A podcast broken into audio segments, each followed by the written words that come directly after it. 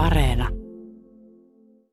Pia Haapea, täällä ollaan Sopenkorvessa ja teillä on tehty pari vuotta sitten tämmöinen mittava lämpöremontti. Teillä oli tässä 41 rakennetussa talossa niin aikanaan laitettu sitten öljylämmitys ja tuota, sitten rupesitte harkitsemaan, että voisiko sitä vaihtaa johonkin muuhun. Niin mikä laittoi harkitsemaan tällaista asiaa? Joo, todellakin muutettiin tähän taloon noin kuusi vuotta sitten ja tässä oli se öljylämmitys ja alusta pitäen oli tarkoitus, että vaihdetaan johonkin muuhun.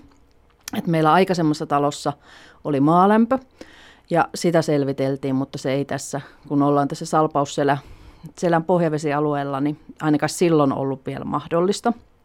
Ja sitten itse rupesin tutustumaan tähän ilma, ilmavesilämpöpumpun toimintaan ja huomasin, että sepä se olisi se meidän, meidän ratkaisu. Ja sitten tietysti kun tuli tämä avustus, avustus sitten tuolta näiden energiamuutoksen muutoksiin, niin siinä vaiheessa sitten oli helppo tehdä ratkaisuja päästä sitten eroon, eroon tuosta öljy, öljyriippuvaisuudesta tältä puolelta. Silloin tietysti energiahinnat olivat aivan toista, mitä nyt ovat tällä hetkellä, mutta mikä oli se pääasiallisen syy, minkä takia lähdettiin harkitsemaan, että öljylämmityksestä luopumista? Oliko se tuo avustus vai mikä siinä oli?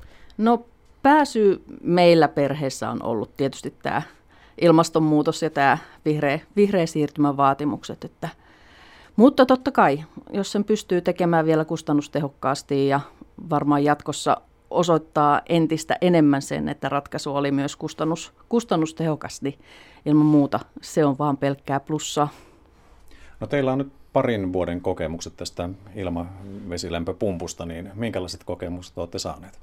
No e, semmoiset kokemukset, että pumppu toimii ja eikä oikein muuta. Eli ei, ei juuri huoltoja ole tarvinnut tehdä ja eikä myöskään palella ja näin. Että totta kai sitten viime joulukuu oli aikamoinen shokki, kun oltiin vielä tuossa pörssisähkössä ja kun pörssisähkön hinta saattoi olla siellä yli euronkin, niin siinä vaiheessa sitten piti vähän kiinnittää huomiota siihen, että mistä se sähkö tulee tämän, tämän lämpöpumpun pyörittämiseen. Ja vaihdettiin sitten siinä onneksi hyvissä ajoin sitten saatiin vielä suhteellinen määräaikainen sopimus, niin sitä kautta, että lämpimänä ollaan pysytty ja vielä kustannuksetkaan ei ole karannut käsistä, mitä se olisi voinut karata sitten muissa vaihtoehdoissa.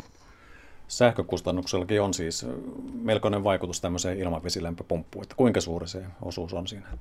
No näin sanotaan, että käytetään yksi, yksi osa sähköä ja saadaan sitten tavallaan kolme osaa sitä ilmasta, ilmasta energiaa sitten tätä kautta. Eli se 30 prossaa noin, noin sitten vaikuttaa tämän, tämän puolen lämmitykseen.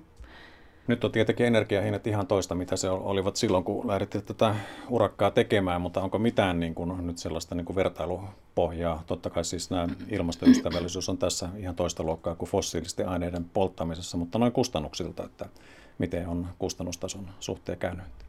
Joo, eli silloin alkuvaiheessa tosissaan niin kustannussäästö oli tuommoinen plus miinus nolla, eli, eli kun öljyhinta oli vielä se noin, noin euron, euron litra – mutta nyt näillä öljyn hinnoilla niin kyllä rupeaa tulemaan jo tonni, jos toinenkin varmasti niin kuin kustannussäästöä tämän, tämän investoinnin myöntä. Pia Haapea, tämä ely kautta anottava lämmitysjärjestelmän vaihdosavustus 4000 euroa, minkä voi saada, niin se on aika tavalla ruuhkauttanut myöskin näiden hakemusten käsittelyä ja monesti tämä syy on siinä, että on puutteellisia hakemuksia, niitä joudutaan näitä tietoja kysymään uudelleen, niin mikä monen kokemus teillä on tästä avustuksen hausta, että miten se sujuu? No itse varmaan helpotti se, että me ollaan yleensä aina remontoitu ja rakennettu taloja, niin tietyllä tasolla se byrokratiapuoli on, on tuttu. Eli ei koettu sitä millään tavalla niin kuin raskaasti. Että totta kai piti kaivaa kiinteistörekisteritunnuksia ja tällaisia, joita ei niin kuin normaalisti jokaisella meistä, meillä, meillä löydy arkistoissa, mutta se oli ihan semmoinen normaali, normaali kaavake, mikä, mikä internetissä täytettiin ja yksi täydennyspyyntö tuli meillä siihen ja se oli sitten koski, koski sitten tuon niin vanhan öljysäiliön poistosuunnitelmia. Minkälaista asiaa siitä haluttiin selventää? Siinä oli, että, että mitä, mitä sille meinataan sitten tehdä. No mihin päädyttiin? Mitä sille pitää tehdä, että avustus tuli? Avustuksessa mainittiin, että se tullaan purkamaan tässä nyt ihan, ihan lähiaikoina tulevan kylpyhuoneen remontin yhteydessä pois sieltä. Tuliko se teille yllätyksenä silloin, kun haitte näitä urakkatarjouksia ja muita, että myöskin sitten tämmöinen öljysäiliön poistaminen kuuluu siihen, että saatan avustuksen? Ei se ollut yllätys, että kyllä me osattiin varustautua ja tietysti luettiin tarkasti ohjeita ja näin. Miten vaikeaa oli saada niin kuin tarjouksia ja vertailla niitä ja, ja tota, sitten aikataulutettua, että oliko tämä pitkä prosessi kaiken kaikkiaan? No tarjoukset, se prosessi meni todella nopeasti. Eli lähetettiin kolmeen paikkaan, paikkaan sitten tarjouspyynnöt tämmöisestä ja pari vastas.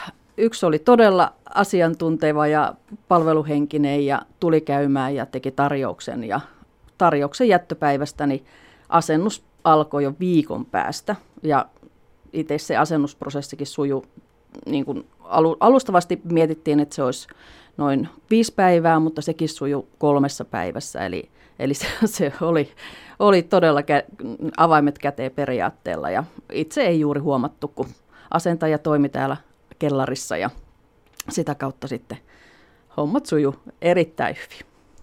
Olisiko minkälaisia vinkkejä, neuvoja antaa heille, jotka nyt suunnittelee muun muassa tämän ELY-keskuksen kautta saatavan avustuksen hakemista ja lämmitysjärjestelmän vaihtamista öljystä toiseen, niin miten kannattaa toimia?